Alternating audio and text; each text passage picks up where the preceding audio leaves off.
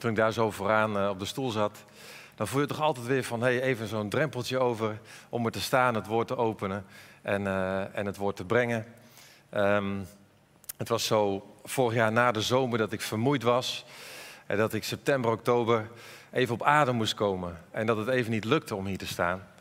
En daarna november, uh, corona bracht roet in het eten. Afijn, nu zijn we hier. En ik merk dat het me goed doet om weer te ontmoeten. En, uh, en ook te zingen van Waymaker. Dat er altijd iemand is die de weg baant, ook als je het zelf even niet ziet. En uh, dat is mooi om daarvan te zingen, om daarop te vertrouwen en elkaar daar ook aan te herinneren.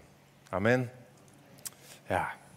We gaan verder in de Bijbelserie over, uh, over prediken, de preekserie over Bijbelboek Prediken. En um, de eeuwigheid in het hart als thema.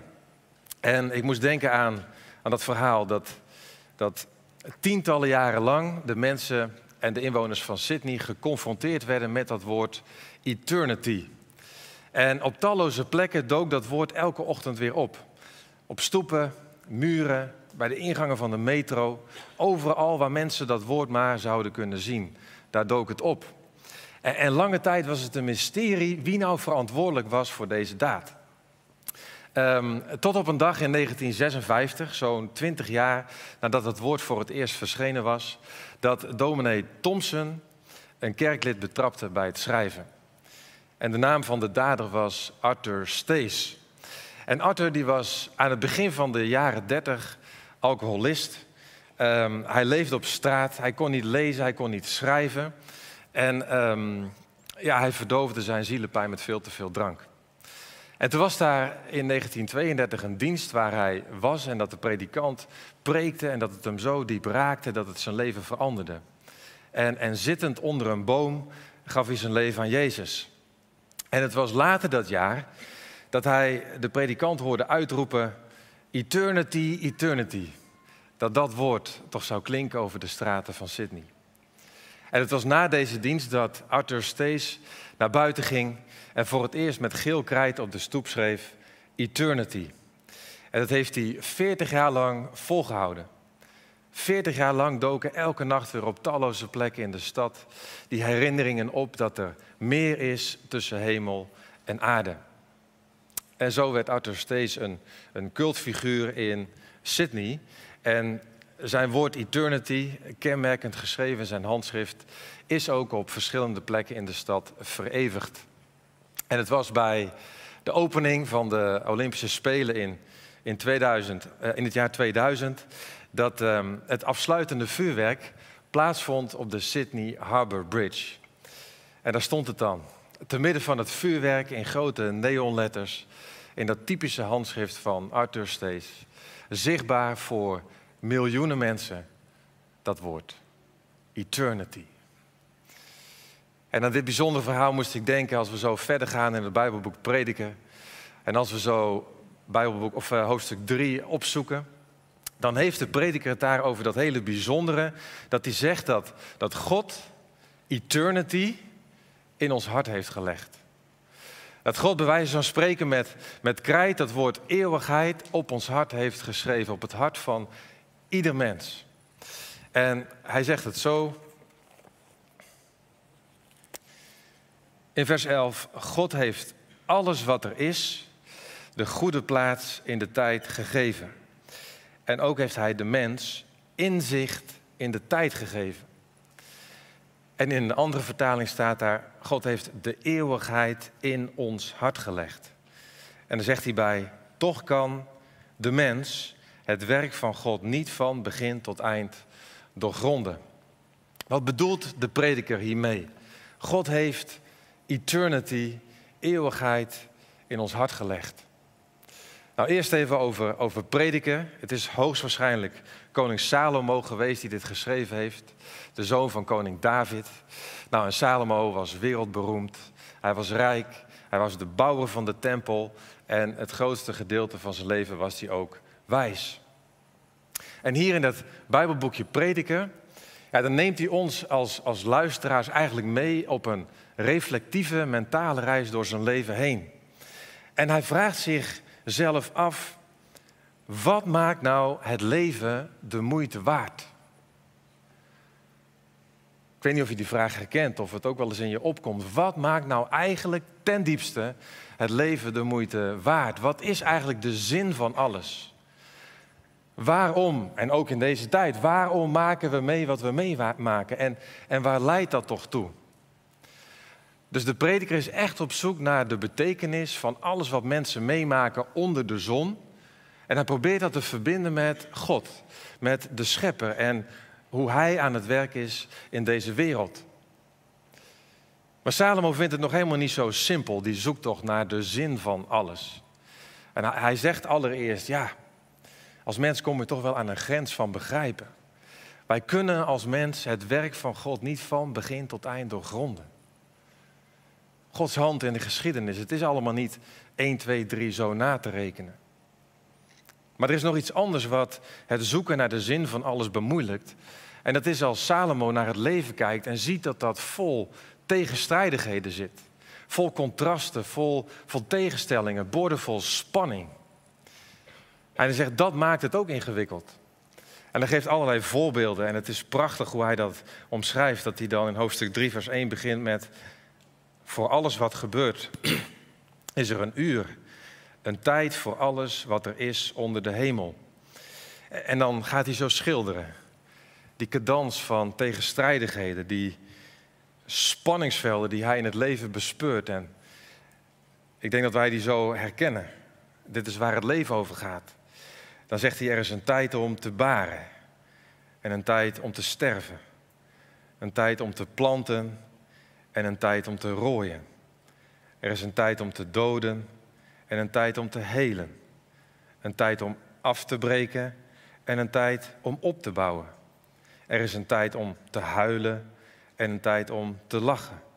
Een tijd om te rouwen en een tijd om te dansen. Vers 7. Er is een tijd om te scheuren en een tijd om te herstellen.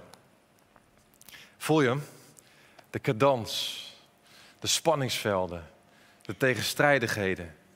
Elke keer die spanning opzoekend en naast elkaar zettend. En dan zegt prediker, en, en te midden van al die tegenstrijdigheid, is dat toch die, die intrinsieke drive en motivatie van de mens om de tijd te duiden. Om er betekenis aan te geven. En ook om het te willen verbinden met God. Nou, zegt Salomo, dat is ook helemaal niet zo gek dat we dat allemaal proberen en doen en daarmee bezig zijn. Want hij zegt dat is nou precies de betekenis van dat God eternity, eeuwigheid in ons hart heeft gelegd. Waar dat volgens prediker echt over gaat, is dat ja, de eeuwigheid in ons hart maakt dat wij het verlangen hebben, maar ook het vermogen om te reflecteren op wat is geweest. Om te hopen op wat komen gaat.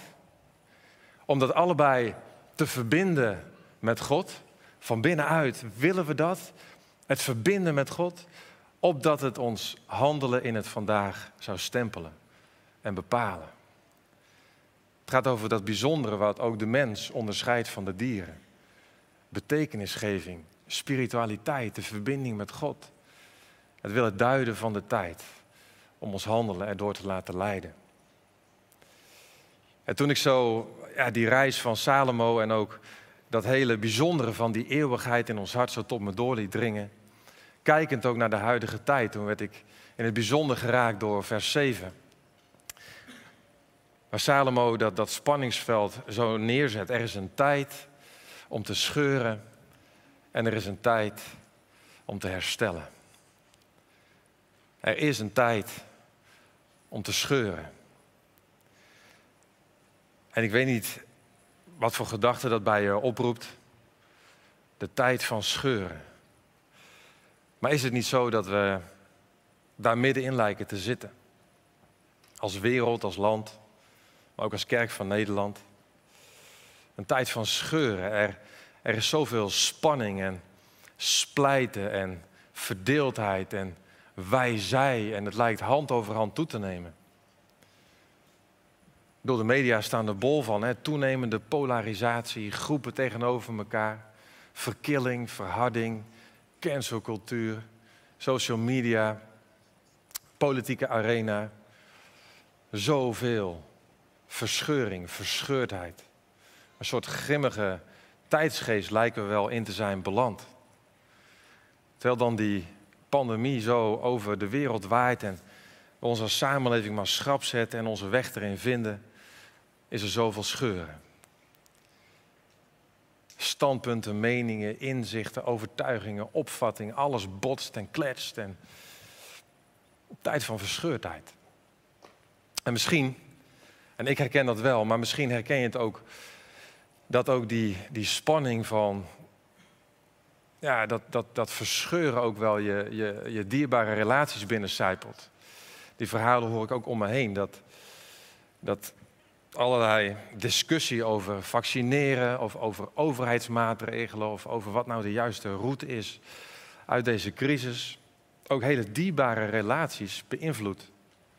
Dat er vervreemding of verwijdering is in de familiesfeer. En zelfs door gezinnen of in vriendschappen. Dat het altijd helemaal goed was, ineens door een zweem van vervreemding omgeven wordt. En daarom kan ik herkennen het ook zelf dat, dat er extra energie en inspanning en alertheid bij moet. In de familiesfeer om elkaar vast te houden en te blijven vinden. Een tijd van verscheurdheid. En als je dan dat bij elkaar houdt, zoals prediker dat doet, het verscheuren en het herstellen, dan, dan heb ik zo'n plaatje van zo'n weegschaal daar voor me.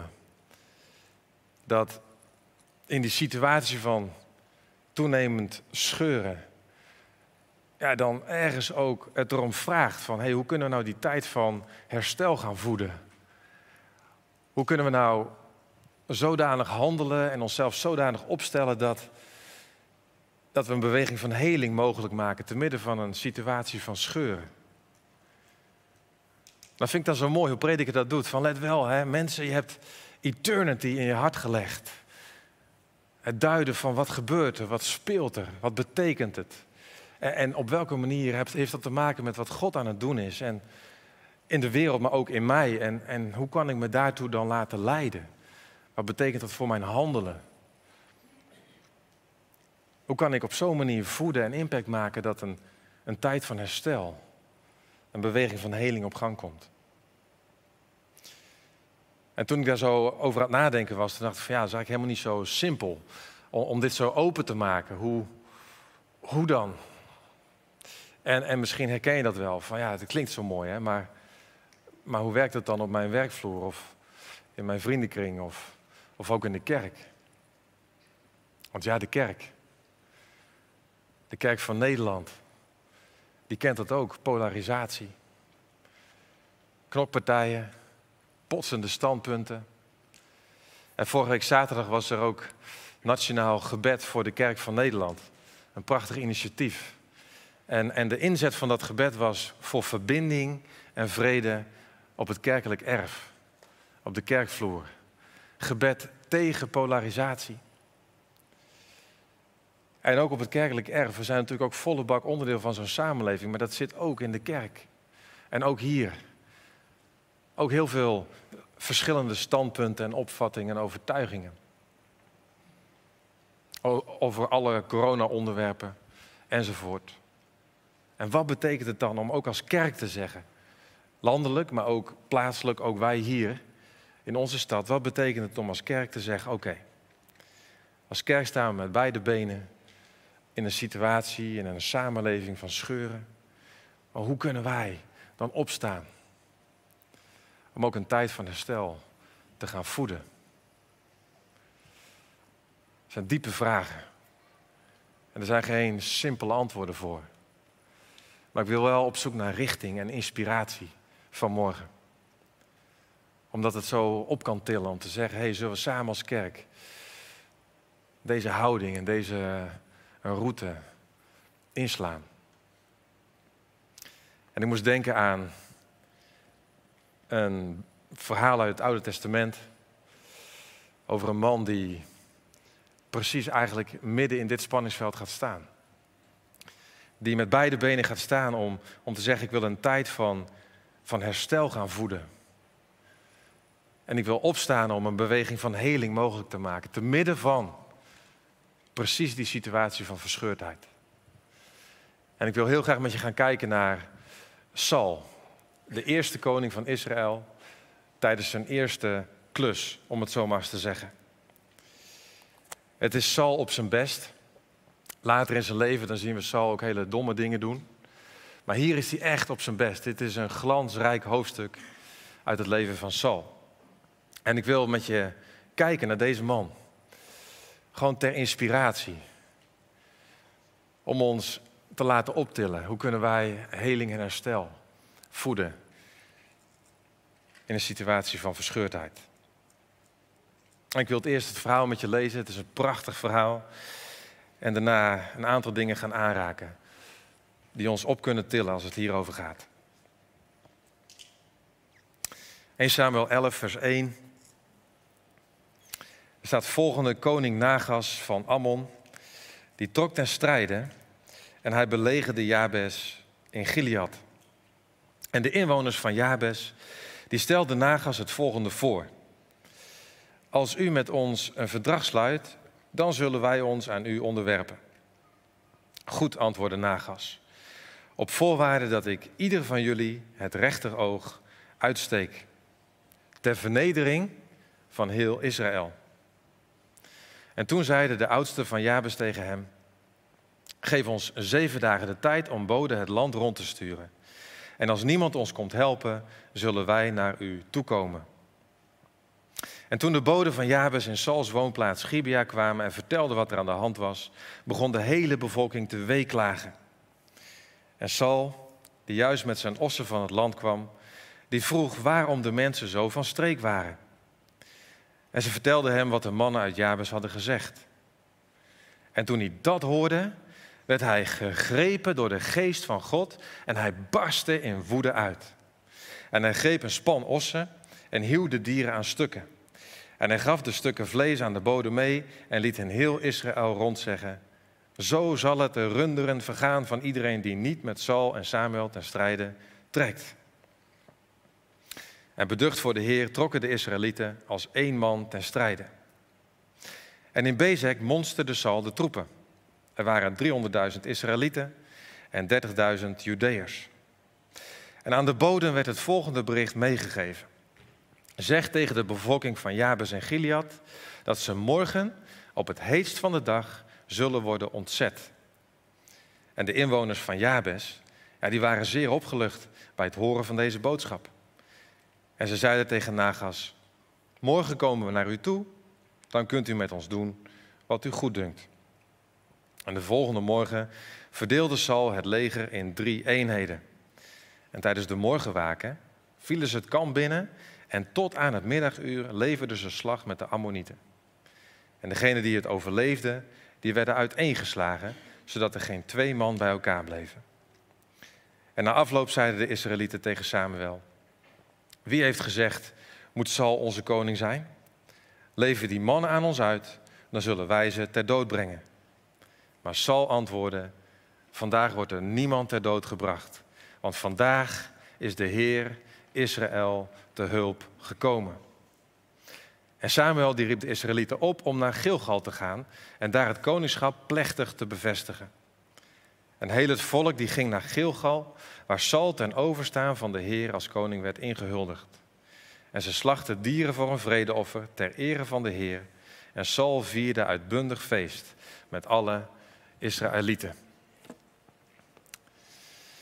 Ja, Saul die zet zich in voor een tijd van herstel en heling te midden van een situatie van verscheurdheid. En wat doet hij hier en wat beweegt hier zo in dit verhaal? Nou, het begint met een, een vijandige koning Nagas, de koning van Ammon. En in het Hebreeuws betekent zijn naam slang. Het is een tweedracht saaier en heeft kwaad en ellende in de zin. En hij belegert het stadje Jabes. En wat me zo treft, aan de reactie van de inwoners van Jabes is dat ze geen verzet plegen. Ze zijn murf, ze zijn moedeloos, ze zijn kwetsbaar en zwak en ze komen niet in opstand en verweer. En gelaten sturen ze boden naar koning Nagas om te onderhandelen over de capitulatie. Nou, en dat is niet mis. Want Nagas zegt, ik zal het stadje sparen, maar dan steek ik wel van elke man het rechteroog uit. En dat was super wreed natuurlijk en ongelooflijk pijnlijk. Maar de slang was ook listig, want hij wist als ik het rechteroog uitsteek, dan kunnen de mannen hun pijl en boog niet meer bedienen en dan zijn ze machteloos. Dus dat wat al kwetsbaar is, dat verliest ook nog eens het laatste restje kracht wat ze hebben. Maar er is nog iets anders. Het is vreed, het is strategisch, maar hij is erop uit om, om Israël tot op het bot te vernederen. Dat staat er dan. Tot vernedering van heel Israël. En daar zit de crux van het verhaal. Daar zit wat de slang voor ogen heeft. Want je moet weten, tot die tijd was Israël geen eenheid. Ze waren niet solidair. En de stammen die hingen een beetje als loszand aan elkaar en iedereen deed zijn eigen ding. En dat is waar Nagas op gokt. Ik kan het kwetsbare gewoon te grazen nemen. Ik kan gewoon pakken wat ik pakken wil, want er komt toch geen tegenaanval, want ze zijn toch geen eenheid. Niemand gaat wraak nemen, er komen geen grote broers te hulp. Want, zegt Nagas, jullie hebben toch geen koning die borg staat voor de eenheid. Daar zit de crux.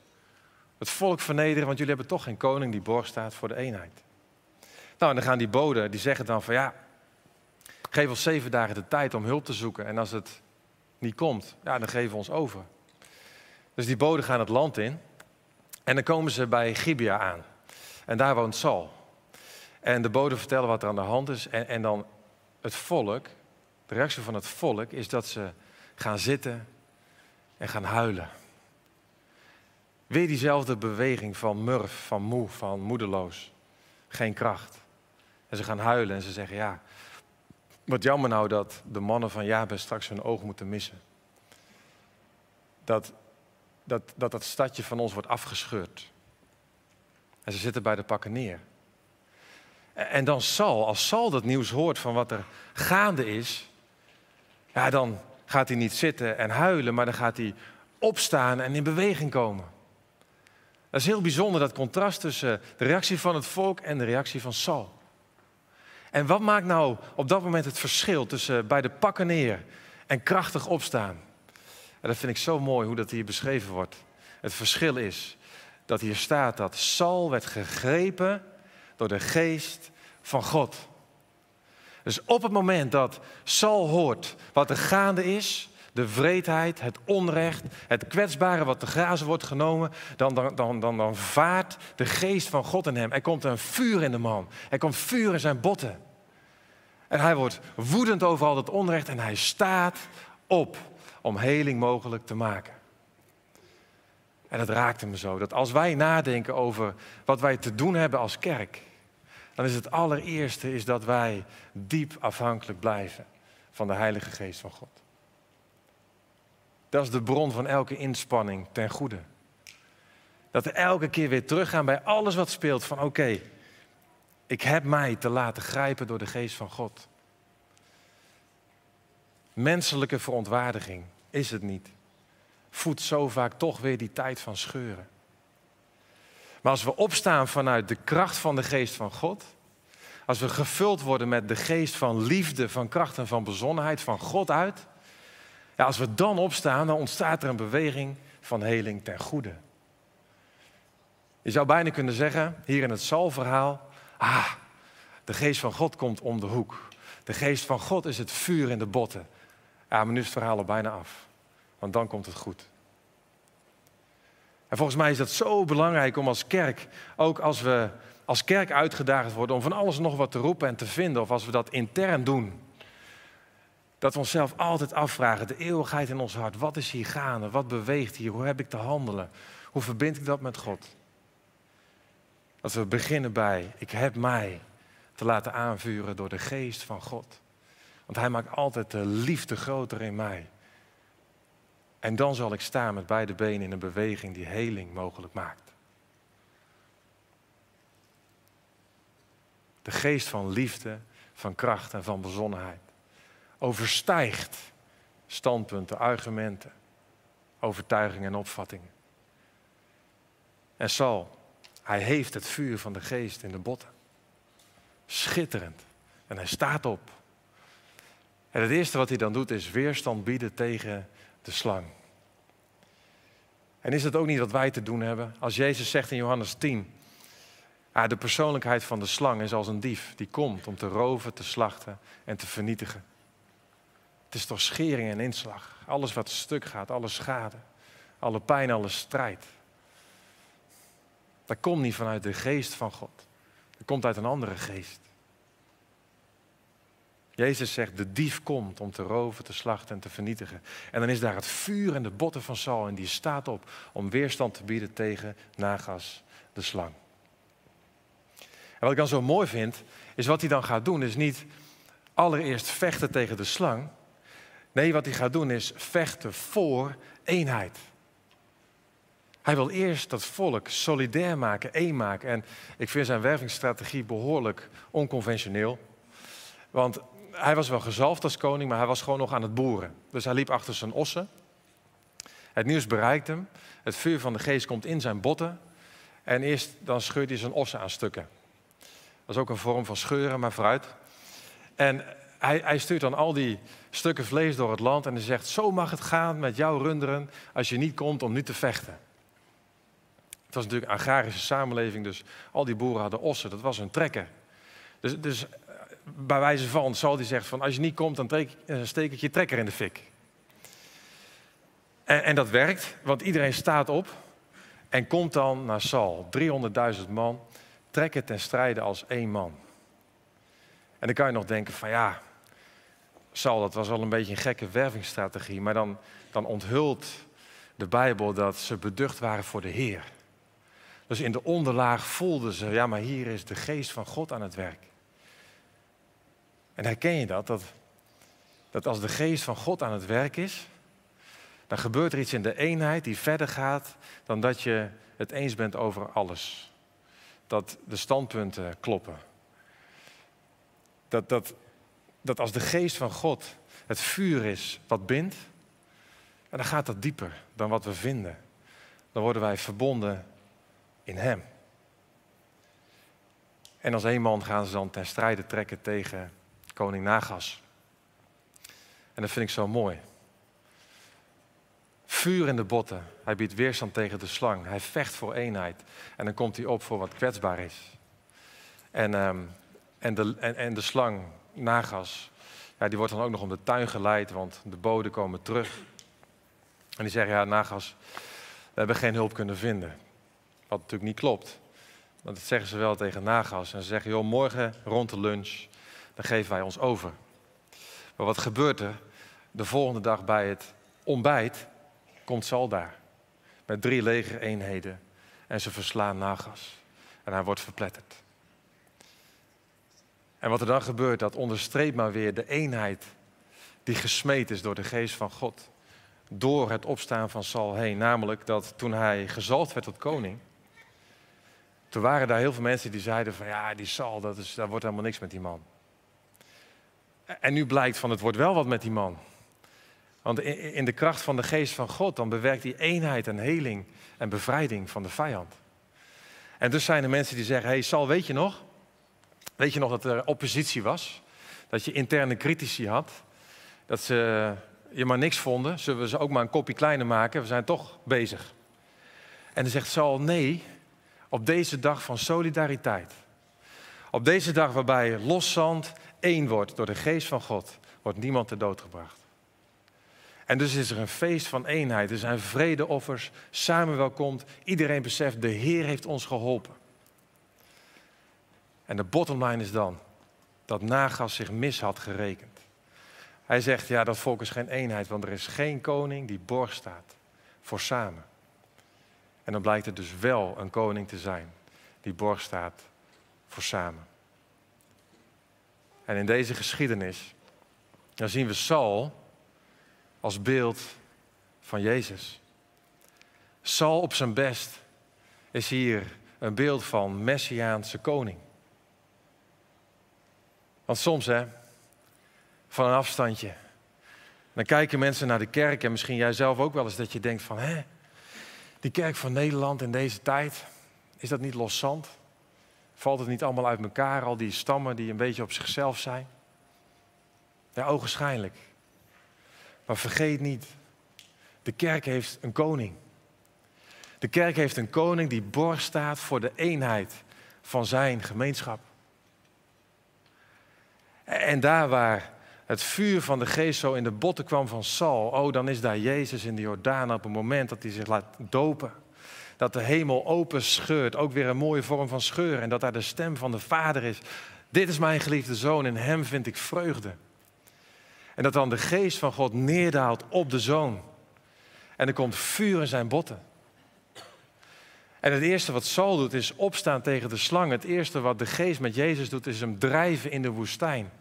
Opdat hij weerstand zou bieden tegen de slang, de verzoeking in de woestijn. En zoals Saul dan gesterkt door de geest vecht voor de eenheid van het volk. Zo is daar Jezus die gesterkt wordt door de geest en zijn bediening begint. En dan alles geeft om de mens weer in eenheid te brengen met de Vader, om verzoening te brengen en de verscheuring van de vervreemding op te heffen. En zoals Saul uiteindelijk de slang verslaat, het stadje ontzet en de bevrijding brengt, zo is daar Jezus die zegt, ik laat mijzelf verscheuren. Ik laat mijzelf uiteenrijten, opdat het voorhangsel zal scheuren. En er een, een weg komt waar eerst geen weg was, om thuis te komen bij de Vader. En dat is bevrijding, dat is opstanding, dat is paas. Dat te midden van alles wat stuk is en gebroken, te midden van vervreemding, wat wij ook onderling soms zo kunnen voelen, geschukt en, geschud en geschokt door de tijd waarin we leven. Maar dat er een koning is die zegt, ik sta borg voor de eenheid van mijn kinderen met mijn vader en van mijn kerk onderling. Hoe zou het zijn? Eternity in ons hart. Als we de geest van de tijd zo duiden. Om als kerk te zeggen van hé, hey, wij willen. Bij alles wat ingewikkeld is. Bij alles wat we niet zien of niet weten. Bij alle botsing die er kan zijn. Dat we zeggen wij rekenen met onze koning. Die garant staat voor onze eenheid. Dus kunnen wij prima van inzicht verschillen. Als we onszelf maar terugvinden in verbinding met deze koning. Hoe zou het zijn als wij als kerk zeggen, weet je wat, bij alles wat er is, maar primair willen wij dat vuur van de geest in onze botten en we, we stellen ons afhankelijk op. Want als dat vuur van de geest in onze botten komt, ja, dan zullen we opstaan in liefde. En dan is het eigenlijk al bijna klaar. Want alles wat voortkomt vanuit de stuwing van de geest, dat leidt tot herstel en heling. Dat is ten goede. Hoe zou het zijn als we super alert zijn op de slang, op de dief, waar we ook maar komen? In onze gezinnen, families, vriendengroepen, werkvloeren, hoe we ons bewegen in de samenleving. Alert voor de slang. Met wat ik zeg, met wat ik doe, met hoe ik me opstel, met wat ik post, help ik het werk van de slang? Voedt het, voedt het onverhoopt, onbedoeld, wellicht de tijd van scheuren? Of zet ik iets in beweging van heling en herstel? Al, want de wereld die snakt daarnaar. Hoe zou het zijn als we als kerk zouden zeggen, weet je wat, we gaan manieren zoeken om maximaal op te komen voor wat kwetsbaar is en wat zwak is. Want we zijn geen los zand, we hebben een koning. En we zijn aan elkaar gegeven. God heeft bij wijze van spreken met krijt op ieder mensenhart geschreven eternity. De tijd te duiden, betekenis te geven. Eh, het intrinsiek te verbinden met God om het ons handelen te laten stempelen. Hoe zouden wij als kerk zodanig vandaag kunnen bewegen dat we vanuit wat God door zijn geest in ons hart doet, een beweging van heling op gang brengen? Daar wil ik graag voor bidden.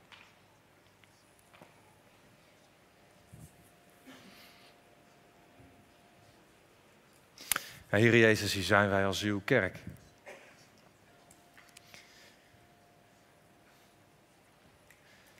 En we zijn in deze tijd onderweg in verbinding met u.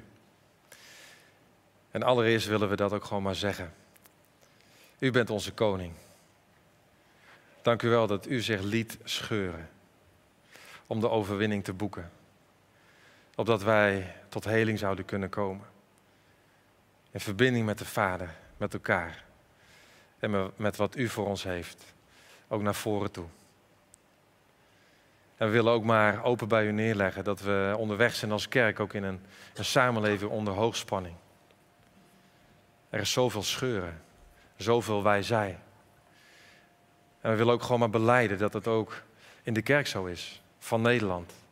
En dat ook wij elkaar voortdurend hebben op te zoeken, vast te houden, omdat we zomaar uit verbinding schieten. En dan willen we tegen u zeggen, Heer Jezus, vul ons met uw geest. Laat uw geest van liefde toch het vuur zijn wat ons drijft. De kracht in onze botten. En misschien zit je hier en, en herken je iets van jezelf in die inwoners van Jabes of in de inwoners van Gibea die moedeloos zijn geworden en murf en moe. Oh, wat kan er toch een vermoeidheid in ons lijf zitten. Moe van alle vervreemding, moe van alle scheuren en Misschien snak je wel naar dat moment dat je zegt van oh, ik heb het zo nodig dat de geest van God mij weer aangrijpt. Ik heb het zo nodig, nieuw vuur in mijn botten. En of je hier nu zit in deze zaal, of misschien dat je uh, thuis, nu op de bank ook, meekijkt en dat je dat zo kan voelen. Die vermoeidheid. Dat je misschien wel murf of moedeloos bent geworden. Maar zullen we het dan gewoon maar vragen aan de Heer? Laat uw geest van liefde, van kracht en van bezonnenheid het vuur zijn in mijn botten, opdat ik zou kunnen opstaan. Ik wil gewoon maar een uitnodiging doen. Voor jou hier in de zaal of als je thuis zit en, en, je, weet, ik heb dat nodig. Om dan gewoon even je hand op je hart te leggen. En gewoon maar zachtjes mee te bidden. voor nieuw vuur. Bid het maar mee. Heer Jezus, hier ben ik. En ik ben moe. Word soms moedeloos. Angstig of bezorgd over alles wat is en wat speelt. Soms voel ik me vervreemd van mensen die ooit zo dichtbij stonden. En ik ben moe. Maar vanuit het woord van vandaag, Heer Jezus, dan strek ik mij uit naar U. En dan nodig ik u uit om mijn hart opnieuw te vullen met uw vuur. Maak de liefde groter in mij. Zet mij weer in vuur en vlam voor u. Geef mij kracht in mijn botten om op te staan. En samen met uw kerk te stappen in een tijd van herstel en heling. Te midden van de realiteit van zoveel wijsheid. Til mij op. Versterk mij. Vernieuw mij innerlijk. Verbind me hechter aan u dan ooit tevoren. En maak uw aanwezigheid, het vuur van uw aanwezigheid, tastbaar in mijn hart. Dank u wel, Jezus, voor het kruis, voor Pasen, voor Pinkster, voor uw aanwezigheid. U bent levend, ook in mij. Dank u wel. In Jezus' naam. Amen.